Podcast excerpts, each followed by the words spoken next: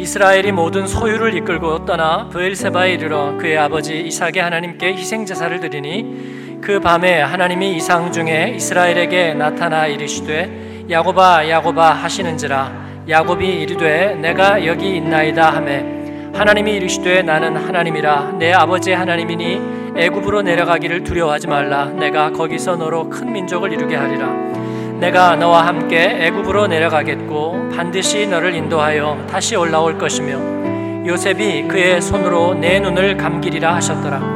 야곱이 브엘세바에서 떠날 새 이스라엘의 아들들이 바로가 그를 태우려고 보낸 수레에 자기들의 아버지 야곱과 자기들의 처자들을 태우고 그들의 가축과 가나안 땅에서 얻은 재물을 이끌었으며 야곱과 그의 자손들이 다 함께 애굽으로 갔더라 같이 읽습니다. 이와 같이 야곱이 그 아들들과 손자들과 딸들과 손녀들 곧 그의 모든 자손을 데리고 애굽으로 갔더라. 아멘. 문장에는 그 문장에 품사의 구성 요소가 있습니다. 아, 크게 나누면 뭘로 나눌 수 있을까요? 주어 동사 그러면 이 형식인가요? 삼형식은 뭐죠? 주어 동사 목적어 네. 어, 그리고 거기에 에, 형용사도 있고 또 부사도 있고 그렇죠? 예, 부문장도 또 따라오기도 합니다. 어, 인생을 만약에 문장에 비교한다면 어, 뭐가 될까요? 인생을 문장에 비교해서 문장의 품사 중에서 고른다면 에, 여러분은 뭐에 적합하십니까? 주어 그렇죠? 예. 어, 세상에서는 그렇게 얘기하죠. 뭐 옛날에는 이제 그런 유행가 제목들이 많았어요. 뭐 내 인생은 나의 것. 응? 어, 네가 원하는 대로 해. 예. 네가 원하는 게 정말 중요해. 예. 네가 진짜야. 어?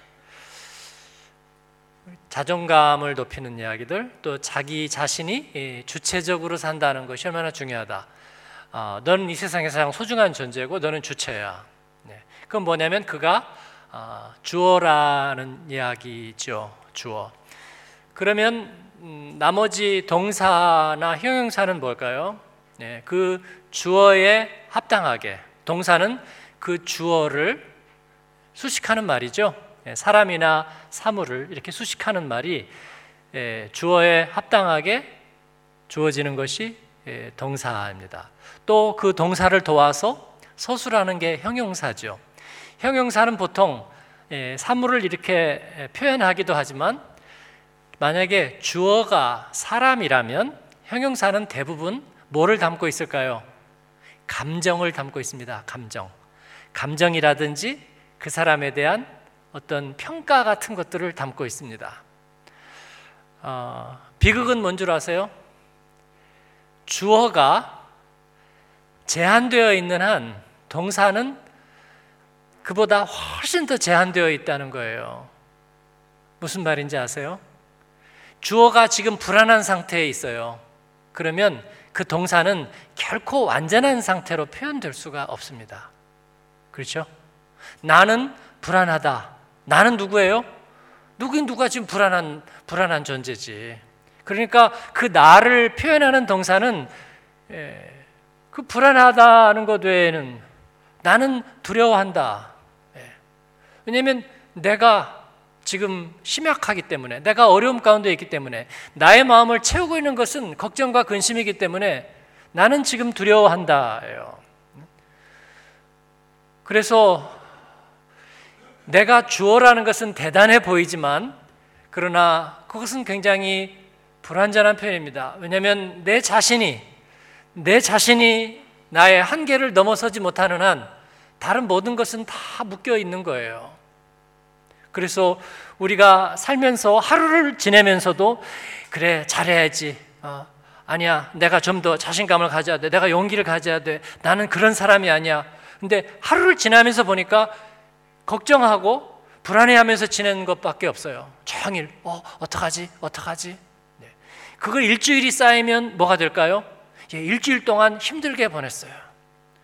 그래서 어, 지난주에 어땠어? 그러면 하, 힘들었어. 어. 아 일이 많아서 그렇구나. 어, 일도 일인데 어, 일하면서 관계가 너무 힘들어. 어, 어, 장난 아니야. 이거 어떻게 해야 될지 모르겠어. 예. 그래도 너는 할 수 있어. 너는 아, 괜찮아. 너는 멋지니까. 아 그래. 뭐, 또 해야 되겠지. 예. 근데 지, 시간이 지날수록 그 자기 자신을 넘어서지 못하는 거예요. 그러면서 점점 어, 나는 내 인생의 주어라고 생각하면서 그 주어가 사실은 보잘것없거든요. 자기를 만족시키지 못하거든요. 그러니까 뭘로 옮겨가냐면 형용사로 옮겨가요. 형용사로. 그래서 화가 나. 음? 예. 아니면 실망스러워. 아이 제기랄. 예. 그런 것들로. 제기랄은 부사인가요? 어, 아니면 감탄사인가요? 예. 뭔가 그런 걸로 자꾸 이렇게 미끄러져 내려가는 거예요. 그래서 이 형용사에는 모든 이 이모셔널한 이 감정들이 다 거기에 담겨 있어요. 그래서 예, 앵그리 크리스찬 예, 늘 분노하는 사람이 되는 거고요. 어, 좌절하는 사람이 되는 거고 그리고 어, 우리 한국 사람들은 전반적인 그 민족적인 특성이 약간 있는데 그게 뭐냐면 좀 억울하다는 거예요. 예. 한국 사람은 약간 억울한 게 많아요. 그래서 한국에서 제일 서비스가 빨리 개선된 게 어디냐면 관공서예요. 왜냐면 사람들은 관공서에 가면 억울함을 막 표현하는 거예요. 예?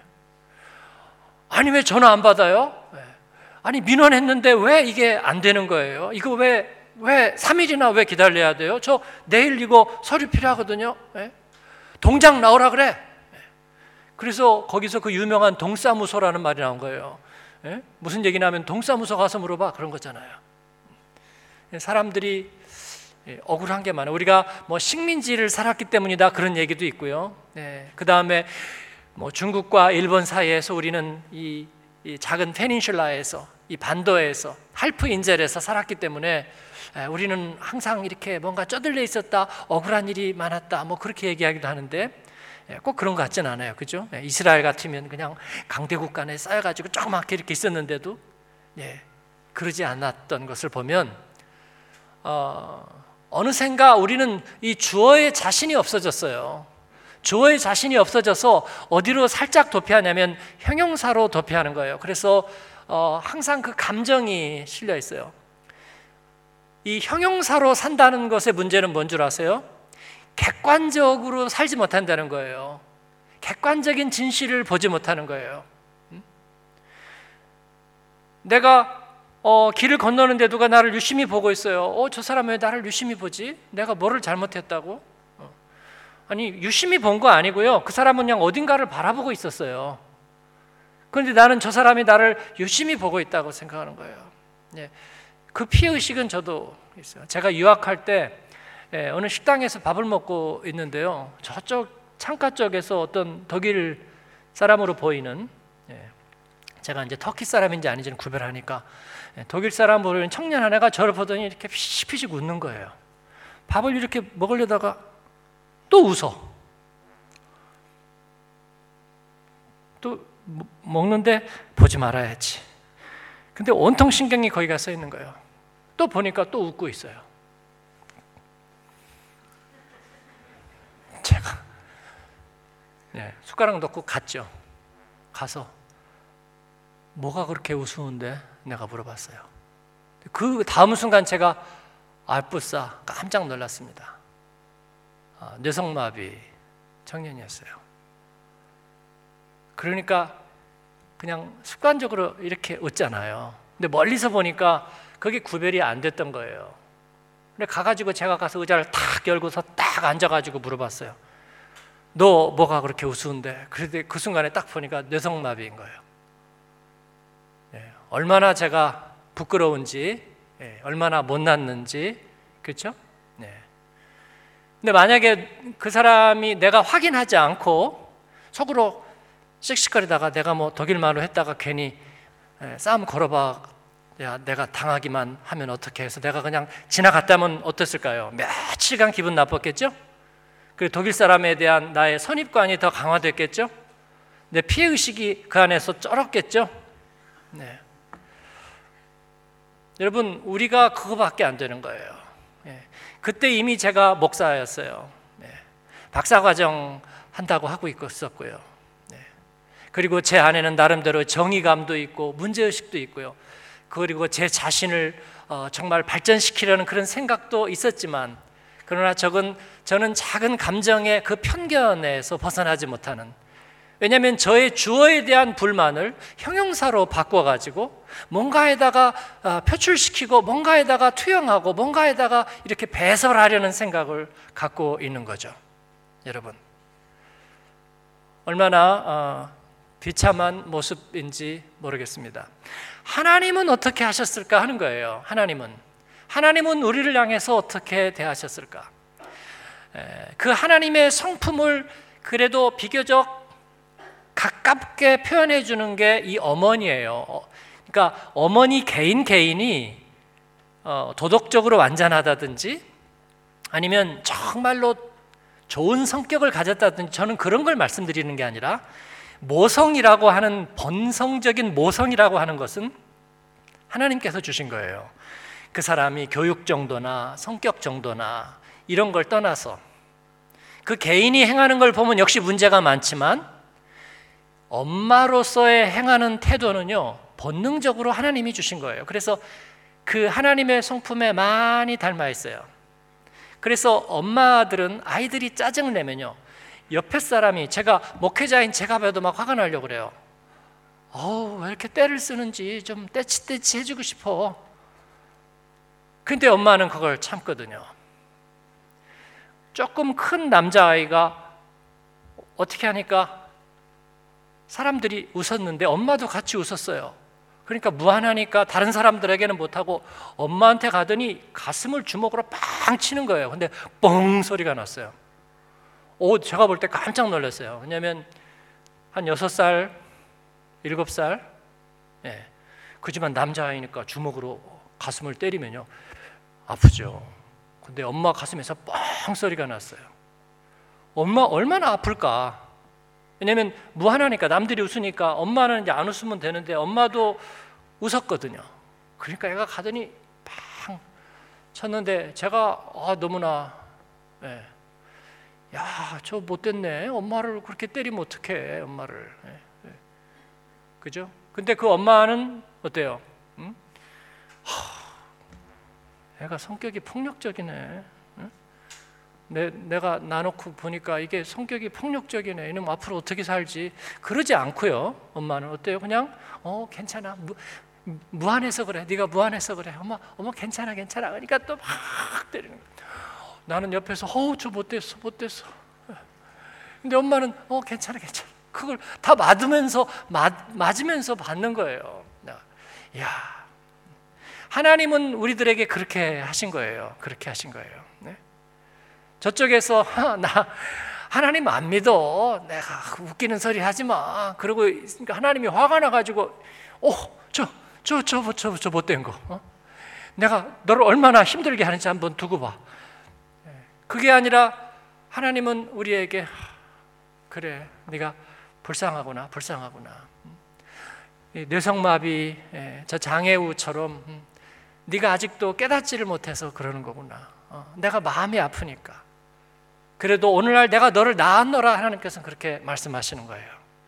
그러면 그 하나님의 문장 안에서의 품사는 뭘까요? 품사. 역시 형용사. 하나님이 형용사라면 우리들에 대해서 화를 낼 것밖에 없을 거예요. 어, 못됐어, 못됐어, 못됐어. 불순종하고, 음, 죄짓고, 이기적이고, 배려하지 못하고, 피의식 쩔고, 네? 네.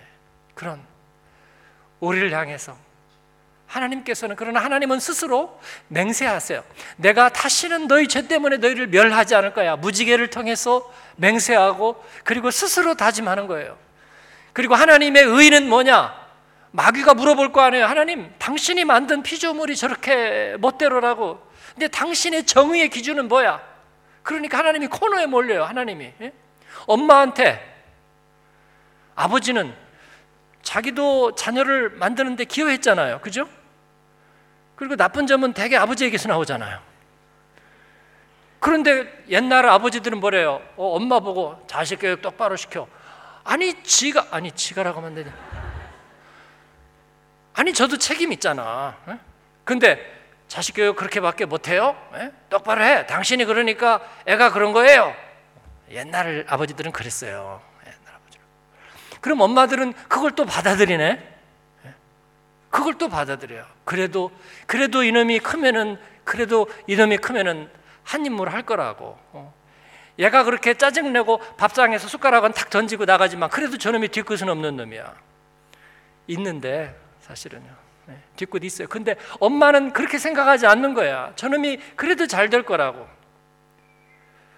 그러면서 마음속으로 맹세를 하는 거예요. 네가 받을 죄가 있다면 네가 받을 값이 있다면 내가 대신 받을게. 근데 그분이 사실은 그렇게 훌륭한 사람이 아니야. 네? 시어머니 앞에서는 또 되게 또 그래. 네? 신호 앞에서도 그렇고 그렇다고. 예, 시장에 가서 물건 깎을 때 보면 그냥 막 어우 무서워. 그런데도 자식에 대해서만은 그런 거예요. 왜냐하면 하나님이 주신 마음이기 때문에 그 엄마는 품사가 뭘까 문장 안에서 저는 동사라고 생각하는 거예요. 동사. 네. 그가 하는 일은요 때리니까 맞았고요. 그리고 나서도 또 감싸줬고요. 그리고 나서도 또 열이 오르니까 물수건 얹어주고요. 그리고도 또 어려우니까 업고 병원으로 가고요. 그 무거운 애 업으면 어, 허리가 괜찮아요? 물어보는데 아, 괜찮아요. 예. 달리 어떻게 하겠느냐고 업고 가는 거예요. 그걸 뭐예요, 그게? 그건 주어일까요? 아니요, 거긴 주어가 없어요. 주어가 없어요. 동사만 있는 거예요. 해야 하니까 해야 하는 거예요. 네? 내가 해야 한다면 해야 하리라예요. 내가 누구냐 몰라요. 일생 동안 수고만 하느냐 글쎄 나는 잘 모르겠어. 그러나 해야 되기 때문에 하는 거예요. 기다려야 되기 때문에 기다려야 되는 거예요. 사랑하기 때문에 사랑하는 게 하는 거예요. 하나님은 우리에게 자신이 그러한 존재라고 얘기해 주고 계세요. 아까 제가 마귀가 물었다고 그랬죠. 당신의 정의는 뭐냐 이거예요. 당신의 정의는 응? 그랬더니 하나님이 코너에 몰리셨어요. 그리고 답을 한참 있다 하셨는데 예수님을 세상에 보내고 난 다음에 하나님께서는 거기에 대한 답을 하시는 거예요. 그거를 바울 사도는 그 하나님의 마음을 십자가에서 읽고 우리들에게 그렇게 얘기해 주세요. 하나님은 죄인을 위해서 자기 아들을 내어 주면서 그러면서 비로소 자기가 의롭게 되었다고 말하는 분이다. 그런 거예요. 이해가 되세요? 네? 정의가 뭐냐? 나는 비로소 정의롭게 되었다. 언제? 죄인들을 다 심판하고 죄에 대해서 전부 다 칼날을 내린 다음에 정의는 이것이다. 하나님은 그렇게 말하지 못해요. 네? 하나님은 그렇게 말하지 못해. 그 대신에 그 죄인들을 살리고 그들을 감싸 안고 그들을 회복시키고 치료해주고 살려주기 위해서 어떻게 할까? 고심하다가 자기 아들의 생명을 대신 주셨어요. 그리고 나서 비로소 나는 이제 의로워졌다라고 말하시는 분이라고요. 비로소 자기는 거기에서 정의가 무엇인지를 보여주는 거예요. 그래서 십자가는 우리에게 유일한 정의예요. 그 하나님은 저는 그렇게 부르고 싶어요. 동사 하나님. 동사 하나님. 하나님은 자신의 주어를 포기해 버렸어요. 자기가 장엄하고 멋지고 정말 위대하고 존귀하고 그런 존재를 포기해 버렸어요. 저희들의 어머니를 보니까 그런 존귀를 포기했어요. 적어도 자식에 대해서는 자기의 존귀를, 자기의 주어를 포기해 버렸어요. 그래서 공직자나 아니면 리더도 이 servant leadership을 얘기한다면 예? 이 섬기는 리더십을 얘기한다면 그건 뭐냐면 주어를 포기한 거예요. 주어를 포기하고 내가 해야 되는 일을 한다. 그래서 동사로 살기예요. 우리 그리스도인은 동사로 사는 사람들인 줄로 믿습니다. 동사로 사는 거예요. 하나님은 오늘 말씀에서 야곱과 동행하기를 약속하셨습니다. 야곱이 가뭄을 만나서 애굽으로 양식을 끌어 보냈는데 거기서 뜻하지 않게 죽었던 아들 요셉을 만난 거예요. 요셉이 행정총리가 되어 있는 거예요. 그래서 부모님을 모셔오면 우리가 여기서 같이 살 수 있습니다. 야곱이 그 얘기를 듣고 반가웠지만 하나님이 정해주신 땅을 버리고 어디로 간단 말인가? 그랬더니 하나님께서 꿈에 나타나셔서 걱정하지 말고 가거라 얘기하십니다. 그 하나님은 동사 하나님이에요. 네. 아니요, 제가 가면요, 제 체면은 뭐가 되나요? 고향을 버리고 어디를 가나요? 아버지와 할아버지가 묻혔던 땅을 버리고 어디를 가나요? 라고 물었지만 그러나 그 하나님을 생각하니 그 하나님은 언제나 한 걸음 한 걸음 인도하시는 하나님이에요. 내일 일은 난 모릅니다. 그리고 그 하나님은 두려워하지 말고 가거라. 한 걸음 한 걸음 떼어놓으면 너에게 내가 기뻐하는 그 자리로 너를 인도해 줄 거야. 동사 하나님께서 그렇게 말씀하시죠. 그래서 야곱은 자기의 정들었던 땅을 버리고 애굽 땅으로 떠날 수 있었어요. 왜냐하면 그 하나님을 신뢰하기 때문입니다. 그리고 그 하나님은 또 거기에다가 두 번째로 자기가 같이 가겠다고 약속하세요. 같이 가겠다고. 내가 너와 함께 가리라. 예. 동사는 언제나 같이 동행하는 것입니다. 언제나 같이 가는 거예요. 저는 하나님의 사람으로 사는 것이 옛날에는 굉장히 멋지고 위대해야 되는 걸로 생각했어요. 그런데 살아보니까 하나도 위대하지가 않은 거예요, 여러분. 그죠? 어, 하나도 위대하지가 않은 거예요. 날마다 같은 염려, 날마다 같은 어, 루틴의 되풀이, 그리고 내가 사는 삶의 환경이 대단하지도 않고 그리고 늘 같은 염려와 두려움과 걱정이 있는 거예요. 왜 그럴까? 왜 이렇게 찌질할까? 더, 더 멋지게 살 수는 없을까? 청소년 시절에 꿈꾸었던 것처럼 무지개 같은 멋진 그런 거는 없을까? 그래서 저는 전기를 보는 걸 좋아했는데 이 사람들의 전기를 위대한 예술가, 뭐 음악가, 또 어, 정치인 모든 사람들의 전기를 봐도요 이 부풀려 놓고 거짓말로 부풀려 놓은 걸 빼면요 역시 그들의 삶을 어, 봐도 아 주 디테일하고 그리고 매일매일 되풀이되고 그리고 대수롭지 않은 삶들이 그 가운데 있어요. 아무리 큰 조직에 있고 역할이 크다고 해도 그들 개인의 삶은 보잘것없어요. 마틴 루터 킹이 I have a dream. 나에게는 꿈이 있습니다. 그 유명한 연설 거기에서 I have a dream이라는 말을요. 그 전날인가 원고에 갑자기 집어넣은 거 아세요? 예. 그거 원래 원고에 없던 말이에요. 그게 히트가 된 거는요. 자기가 그 말을 하, 마음속에 그리고 있다가 어느 날 갑자기 이제 야 드디어 말할 때가 되었다 해서 된 게 아니라 교정을 보는 사람이 이 얘기를 좀 넣으면 어때요? 그래가지고 넣은 말인데 그게 히트가 된 거예요. 예. 마틴 루터 킹은 그 연설하는 거 너무 싫어했고요. 그 다음에 자기가 흑인의 대표, 인권운동의 대표자로 서 있으면서 이렇게 굉장히 위협을 당하는 것에 대해서 굉장히 두려워했어요. 그래서 그 연설하기 싫어했다고 나와 있어요. 저는 그게 진실이라고 믿어요, 여러분. 진실이라고 믿어요. 그런데 군중들에 의해서 그는 원하지 않게 갑자기 영웅이 되었고요. 그 다음에 청탄에 맞았습니다. 청탄에 맞아서 어, 그런 세상을 떠났죠. 그가 한 역할이라는 것은 뭘까요? 삶을 한 걸음 한 걸음 그냥 살아간 것밖에는 없어요. 하나님께서는 우리들에게 그렇게 하시는 동사로 살거라. 내가 주어가 되어줄게 너의. 예. 어머니들이 자기가 동사로 사는 거예요. 그리고 아들의 주어가 되어주는 거예요. 예. 걱정하지 마. 그리고 딸들의 삶에 하나님께서는 자기가 동사로 우리에게 사시죠. 주어는 나한테 넘겨. 그리고 내가 너를 도와줄게. 내가 너와 한 걸음 한 걸음 너와 함께 같이 가줄게 라고 얘기하시는 거예요. 제가 그 사실을 깨닫게 됐습니다. 그래서 동사로 살기예요. 오늘 하루 기도하고, 오늘 하루 말씀 안에 서고, 오늘 하루 내 안에서 죄와 그리고 거짓을 청소해내기, 그리고 하나님이 주시는 영감에 따라서 내가 결정해야 될 일을 결정하기. 내일 뭐를 할까? 주님 앞에 가서 엎드리면 그 유명한 대천덕 신부님은 예수원을 일구고 살면서 언제나 그렇게 했습니다.